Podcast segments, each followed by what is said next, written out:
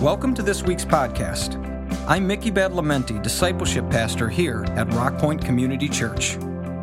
Our goal in the messages we share is to consistently present God's truth in ways that will challenge you, bring you new perspective, and ultimately lead you into closer relationship with God through Jesus Christ. Wherever you're listening from, we hope this message encourages you in your faith. We also welcome you to visit us anytime you're in the Detroit area. Our Sunday services are at 9 and 11 a.m. and include a full range of children's programs, as well as a ministry specifically for children with special needs. Find us on Facebook or visit our website at rockpointe.org for more information.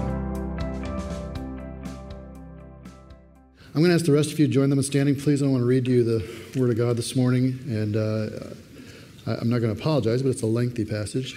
Um, it's not a portion of Exodus chapter 33, it's the whole flippin' chapter, okay? So the Lord said to Moses, Leave this place, you and the people you brought up out of Egypt. Go up to the land I promised you on oath to Abraham, Isaac, and Jacob, saying, I'll give it to your descendants. That was his promise. And then he says this I'll send an angel before you and drive out all the ites, Canaanites, Amorites, etc. Go up to the land that is flowing with milk and honey but I will not go with you. Because you're stiff necked people, and I might destroy you on the way. When the people heard these distressing words, they began to mourn, and no one put on any ornaments. For the Lord had said to Moses, Tell the Israelites, you're a stiff necked people. If I were to go with you for a moment, I might destroy you. And so they take off their ornaments, and they are there at the foot of Mount Sinai, Mount Horeb, but it's Mount Sinai. Now Moses used to take a tent and pitch it outside the camp some distance away, calling it the tent of meeting. Anyone inquiring of the Lord would go to the tent of meeting outside the camp. Whenever Moses went out to the tent, all the people rose, stood at the entrance to their tents, watching Moses until he entered the tent. So as he'd go out, everyone stands at their tent and kind of salutes. As Moses went in the tent, the pillar of cloud would come and stay at the entrance while the Lord spoke with Moses. Whenever the people saw the pillar of cloud standing at the entrance to the tent, they all stood and worshiped, each at the entrance to their tent. The Lord would speak to Moses face to face as one speaks to a friend. Then Moses would return to the camp, but his young aide, Joshua, son of Nun, did not leave the tent. He stayed there. Moses says to the Lord, verse 12, You've been telling me, lead these people, but you have not let me know whom you will send with me. You have said, God, that you know me by name and that I found favor with you. If you're pleased with me, teach me your ways so that I might know you and continue to find favor with you. Remember that this nation is your people. The Lord replied, and these next two verses are very interesting. The Lord replied, My presence will go with you, and I'll give you rest. Then Moses says to him, If your presence does not go with us, do not send us from here. How will anyone know that you're pleased with me and with your people unless you go with us? What else will distinguish me and your people from all the other people on the face of the earth? And the Lord said to Moses, I'll do this very thing you've asked because I'm pleased with you and I know you by name. And Moses said, Now show me your glory. The Lord said, I'll cause my goodness all of my goodness to pass in front of you, and I'll proclaim my name, the Lord, in your presence. I'll have mercy on whom I will have mercy, and I'll have compassion on whom I will have compassion. But he said, You can't see my face, for no one can see that and live. And the Lord said, There's a place near me where you may stand on a rock. And when my glory passes by, I'll put you in a cleft of the rock and cover you with my hand until I've passed by. Then I'll remove my hand, and you'll see my back, but my face must not be seen. Father, I pray your anointing upon your word, upon our hearts, our minds to receive today. Um, speak to us in this moment of time, I pray, in Jesus' name. Amen. You may be seated.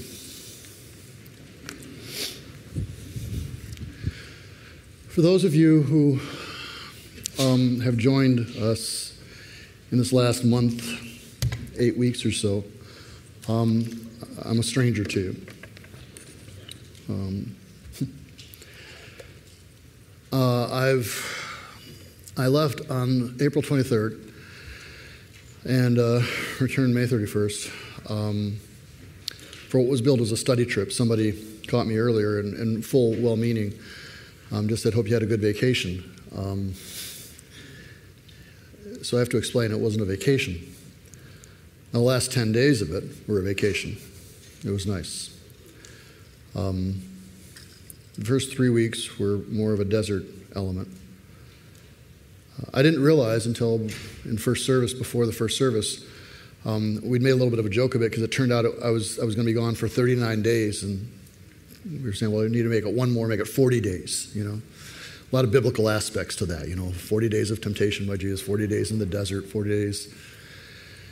What I realized just before I came out in first service is that um, it was 39 days, and it was one day for every year I've served this church. And I didn't realize that, didn't connect in my head until uh, first service. Um, the purpose was designed in part to be rejuvenating, but another part was to um, study and examine the, the the children of Israel in the land of Egypt, their experiences, and then follow that path um, into the desert, into Sinai, and then uh, into Jordan. Um, and so that's pretty much what I did. So for about three weeks, I wasn't with anyone other than a guide, a lot of early morning wake ups. Um, and times like that, but otherwise, I, I, ate my meals alone, and it was it was uh, without people. And um, don't take this wrong. yeah, it was really great. Um, I honestly didn't realize just how how much that was. Um, I realized something uh, when I met with the elders on Monday, and I want to say thank you to them uh, for providing this opportunity. I want to say thank you to the staff for handling things so well as they did. I think just in a phenomenal way, and our guests. But also thank you for you as a congregation. Um, um, I have friends of mine who, hearing what I was doing, said, does, does, it, does, anybody give you hassle for being gone for so long? And I said, No, honestly, there isn't. Nobody's been pushing those buttons um, which I appreciate a lot. Um, but we had a conversation Monday night.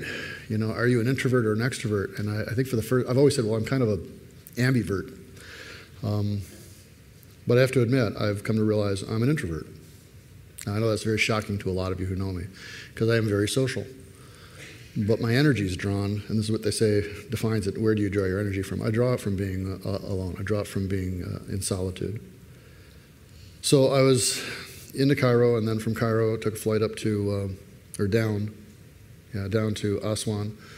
Had a boat for about three days, and then um, flew from Luxor back to Cairo, and then from Cairo to a place called Dahab, which is on the Red Sea, in the Sinai. Um, went and had someone take me to the foot of Mount Sinai uh, and started climbing it at about 1.30 in the morning. Um, so avoiding the heat of the day and then getting up on top for the sunrise. And then you come back down. It's about a, I think it's like a 10 kilometer round trip.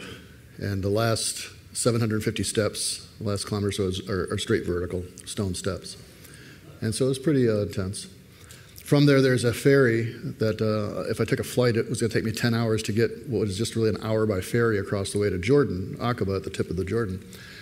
And um, the problem with a ferry, though, is that it's a ferry that goes out every single day unless it doesn't. so I had a little bit of a roll of the dice, but it turned out fine got on the ferry, hit Aqaba, and then was in desert areas in Jordan and stuff. Uh, Constantinople, which is now Istanbul, um, was the, the, the, Rome fell in 400s, but the rest of the Roman Empire continued on under Constantinople until 1450 or so. And so the history there, and then uh, got to uh, Rome, which has its own historical elements, and uh, Renee, my wife, joined me at that point in time. Um, she's not so much the desert person, doesn't have the clothes for it. Um, so uh, so she joined me in, uh, in, in Rome, and then, um, then the vacation about 10 days or so from there after that down south a bit. So I hadn't planned on talking about any of this, to be honest. I just planned on diving back in, and we had a series set up. Um, in talking with staff and talking with elders and stuff, I realized I, I need to, to share with you a bit. So that alone but there are several things that I gleaned from this time, and I'm going to share a little bit of that this time and a little bit of that next week, and then we'll go into a series we had planned. Um, I think I got most of my emotion out in first service, so I'm hoping I process this through. But um, for any of you who don't know me and are, this is your first exposure, I really want to um, lower your expectations dramatically. okay? Um,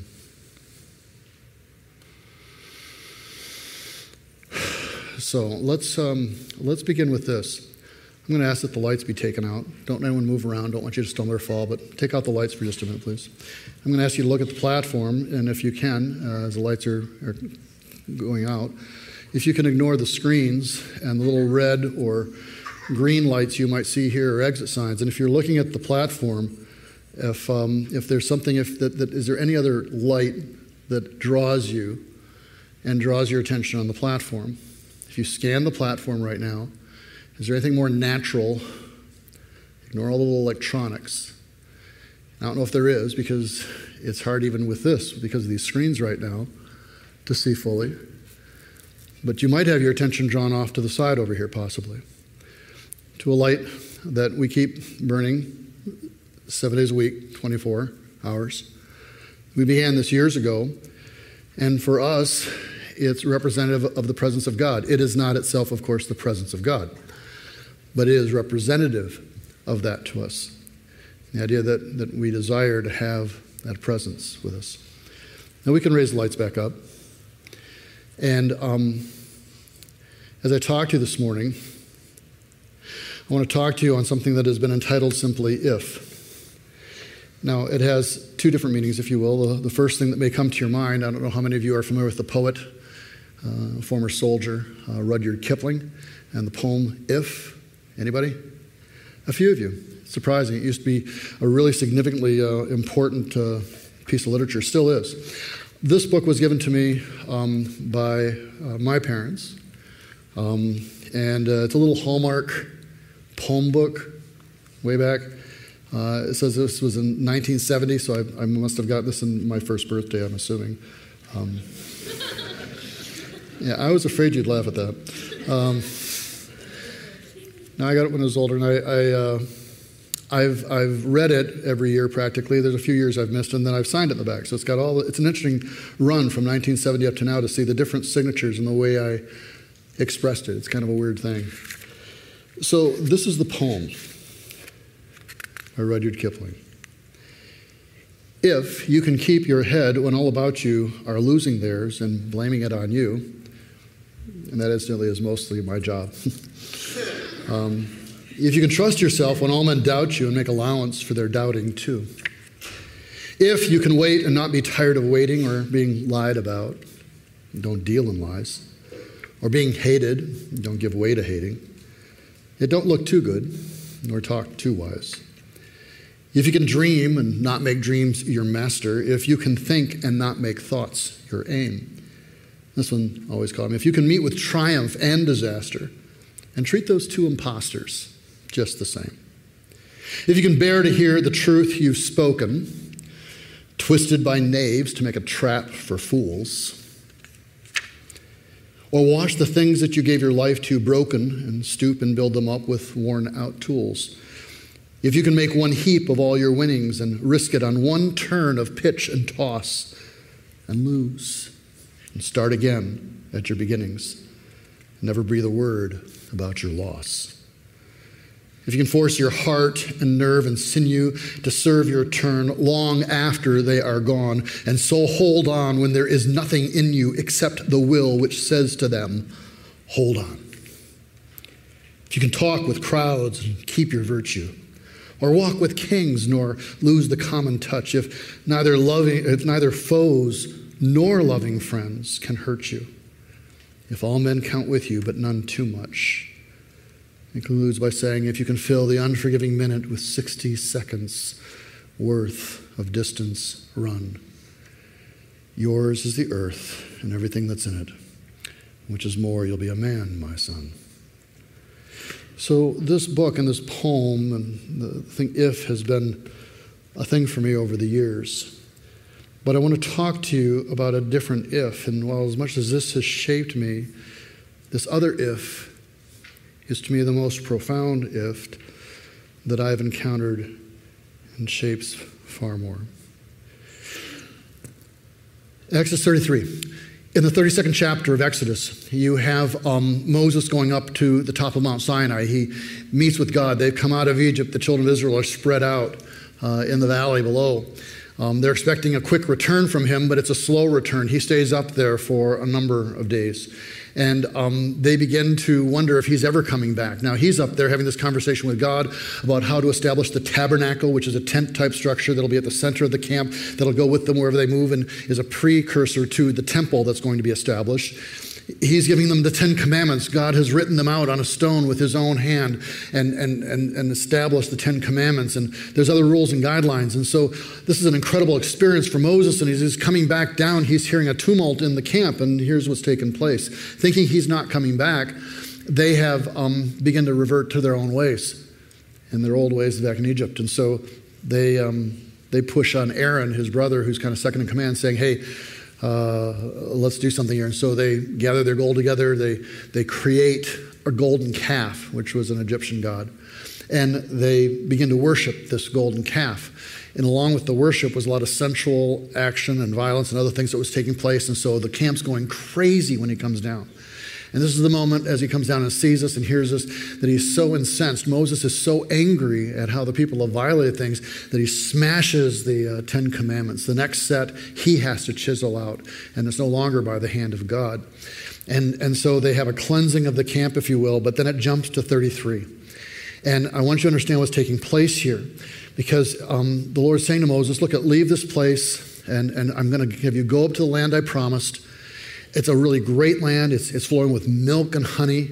He says, I'm going to send an angel. So it sounds really positive. I'm going to send an angel before you, and they're going to drive out the Canaanites, Amorites, Hittites, all these things.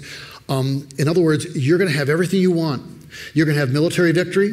You're going to have uh, an accomplishment of the land. You're going to have riches and treasures, everything you want. Everything I promised you, you're going to get. Everything but me. He says, I'm not going to go with you.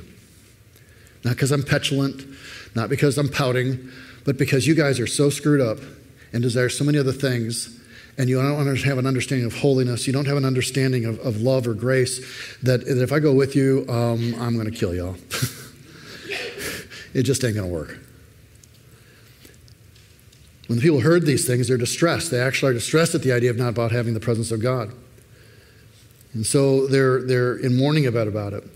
Interesting side point of this next passage in verse 7 there's this tent of meeting that Moses sets up, even though the tabernacle, and this isn't it, it's something separate before the tabernacle is established. It's a tent of meeting outside the camp instead of being in the center. And he would go there and he would confirm with God, which I can tell you, having climbed the mountain up there, is a much easier deal than climbing the mountain on a daily basis to have a conversation, okay? So he would do this. Now, when he did this, there would be um, the cloud of God's presence would show up and people knew that he was conferring with God.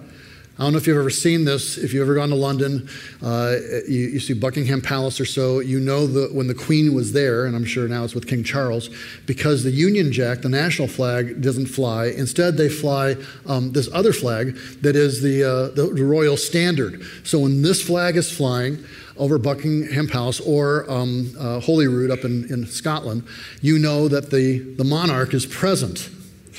Well, in the same way, this cloud would gather, and it was the same type of concept. There's this, there's this presence of God that shows in place. Now, side point again of interest is Joshua, son of Nun, stays there after Moses goes back, and there's two concepts behind this. Either one, he was so caught up with, with Moses' devotion that he stayed behind all the time and wanted more of God, which is entirely possible. Another part is that he may have been guarding the tent so those that would be just inquiring out of foolishness um, would not get in the way of things. Then you have this exchange in verse 12. Um, you've been telling me all these things. You said that you know me by name. And then it has verse 13 says, If you're pleased with me, teach me your ways so I may know you and continue to find favor with you. Teach me your ways. This is a really significant passage of Scripture. For him to sit here and, and say this, and I, I want to take one or two more things with this and have you understand how Moses has changed from the beginning. This is the man who said, Find another person. I can't talk too well. Get somebody else for it. I, I, you, you scare me. I don't want to know you. Get somebody else. And now he's saying, Teach me your ways. You know me by name, you say, then I want to know you more. And there's this desire. But the really important passage here is found in the 14th and 15th verse because the Lord says, My presence will go with you and I will give you rest. But in verse 15, the next verse, Moses saying, If your presence does not go with us, and so it sounds like, wait, didn't you just hear what God said? Or is there something else that's happening and transpiring in here? The truth is, there's something happening that's transpiring here because if you listen to it, and I'll emphasize it for you. In verse 14, the Lord says, My presence will go with you. And Moses says, if your presence does not go with us. Now, in the original language, neither with me or with us is in the original language. The English translators have put those passages there not to mess with things, but to have you have a, a deeper understanding of what the original language is saying. Because if you break it down, that is what it's saying. What's he saying? My presence, Moses, I'll go with you. You will have salvation. You and I will have a relationship. I will be present in your life. I'm not going with them, but I will go with you. And Moses' response to that is if you are not going to go with us, don't send us from here. In other words, God, I don't want it just for myself. These people need your grace, they need your presence. Again, think of it. This is the man who said, pick somebody else. I don't want to know you this closely. And he also said, pick somebody else to rescue those people. I am not going to do that. Now he's here pleading with God, even though he can have the presence of God. He's sitting here and saying, No, I won't go. The Israelites had the possibility. He was telling them, You can have everything, all the treasures, all the pleasures. You just won't have me. Now, for some people, that sounds like the perfect religion. No God, no conviction, no challenge, but all the perks. But Moses is saying here, no. I don't want that. At the core, it has no meaning for me. The change and development in Moses to who he was, to who he has now become as both a leader, but also as an individual before God is dramatic. No, I won't go, to now I'll go and I want to know you. No, I'm not going to help those people, to now, God, even if I have you, even if I have, they need you.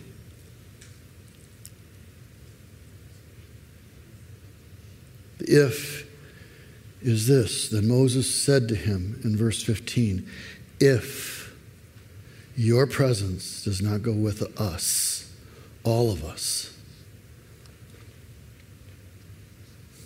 And the Lord says to Moses in verse 17, I'll, I'll do this. Because of your intercession and their great need, I'll do this. Because I do know you by name, Moses. And then Moses says this curious thing. He says, Now show me your glory. Show me a deeper understanding of who you are. I want to know even more. So, so in the midst of all this is not just a thank you, sir, but it's now show me your glory. So God says, okay, I'm going to proclaim my name. I'm going to uh, share these things with you. There are other places in Scripture where we find the presence of God being important. In Genesis chapter 4:14, Cain says, You're driving me from the land, I'll be hidden from your presence. Even someone as hardened as Cain, a murderer, recognizes something about having God's presence hidden from him that even this hardened heart recognized was a problem. David in Psalm 51, in his time of repentance, is, is, is, is, is, of all things, he doesn't ask to be kept as king. He doesn't ask for his position. He doesn't ask for all those things. He says, Do not cast me from your presence or take your Holy Spirit from me. He can't stand that in the midst of everything else that he would somehow lose the presence of God. In Psalm 16, he says, You'll show me the way of life, granting me the joy of your presence and the pleasures of living with you forever. There's something about the presence of God that without the presence, all the pleasures, all the treasures of Canaan, none of that means anything. There were several things that I took away from this journey that I was on, but the most significant by all is in the moment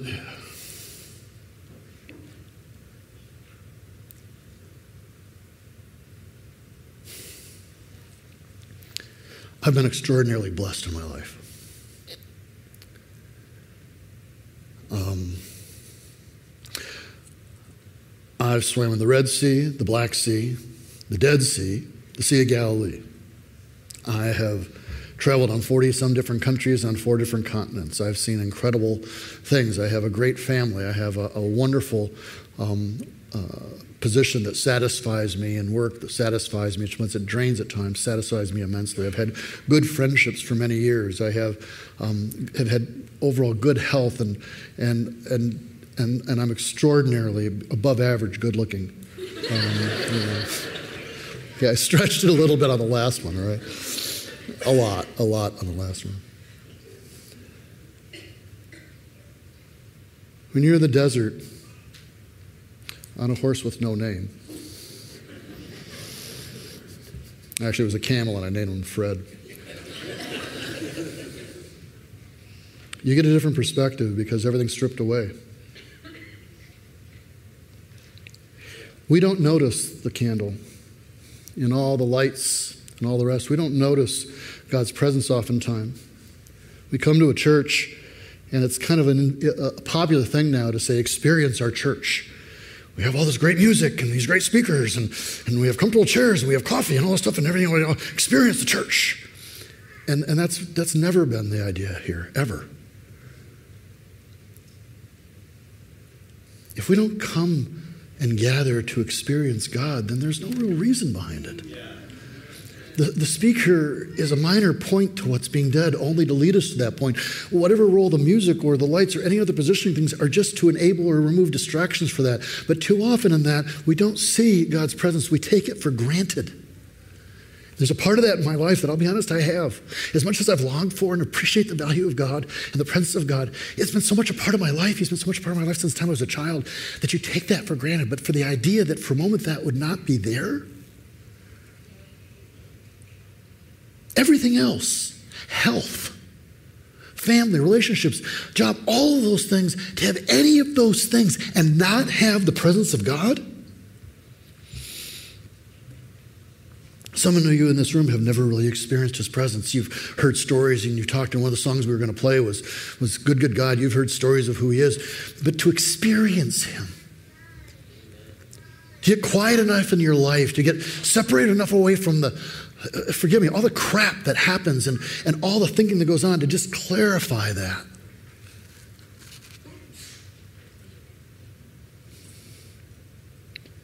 And so, yeah, there was this portion of time when I, I realized in the most stunning fashion that I've ever had, and I don't know if I can translate that for you, that it really truly has reached a point of not being taken for granted, but realizing that if I don't have the presence of God in my life, there is nothing, there is such an emptiness that nothing else will fill. Men, this book meant a lot to me. This if poem has shaped some things with me, and, and it's good stuff, and it, and it reads things in.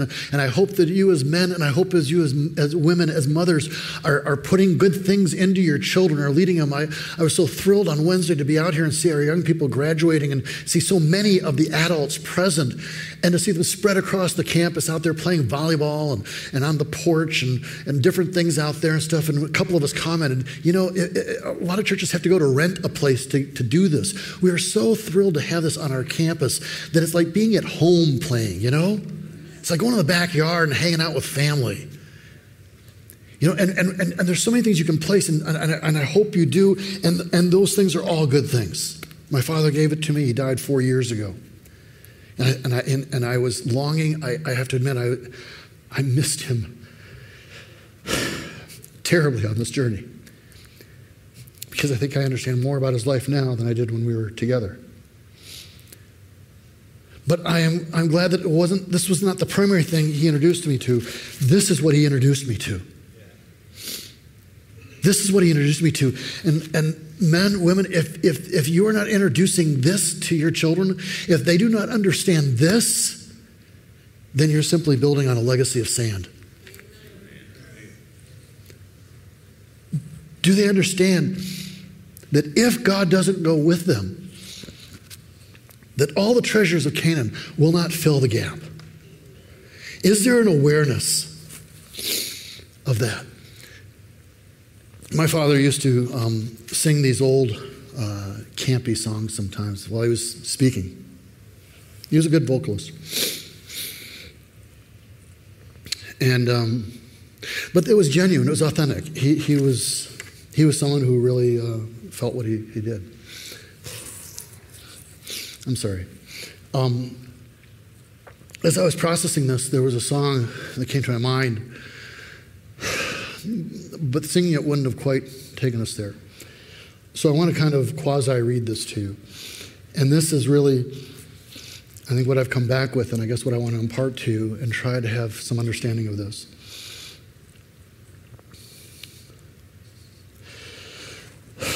All I once held dear, all I once held dear, built my life upon. All this world reveres and wars to own.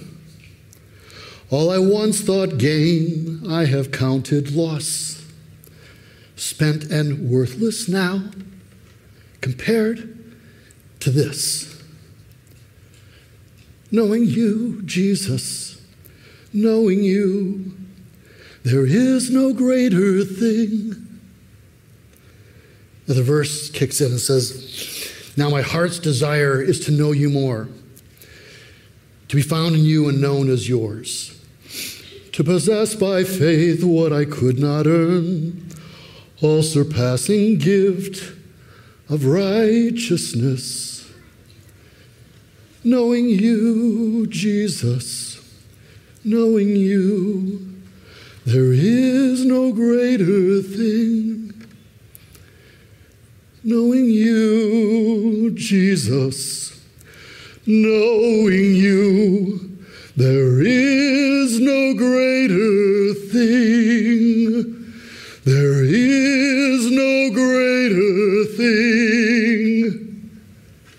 There is no greater thing.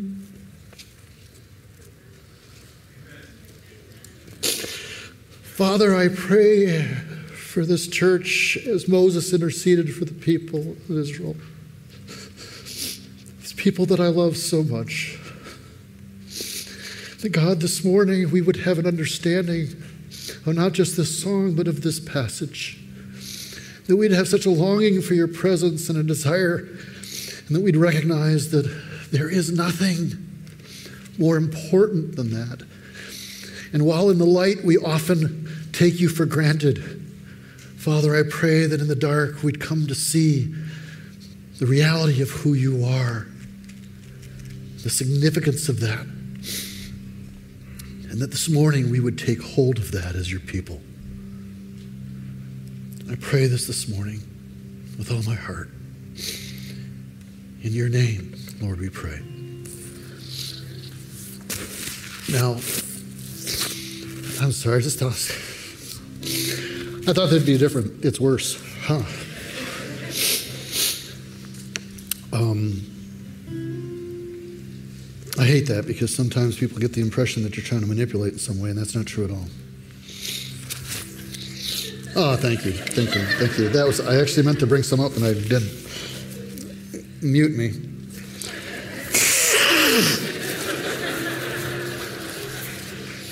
A little late on that, guys. All right, all right.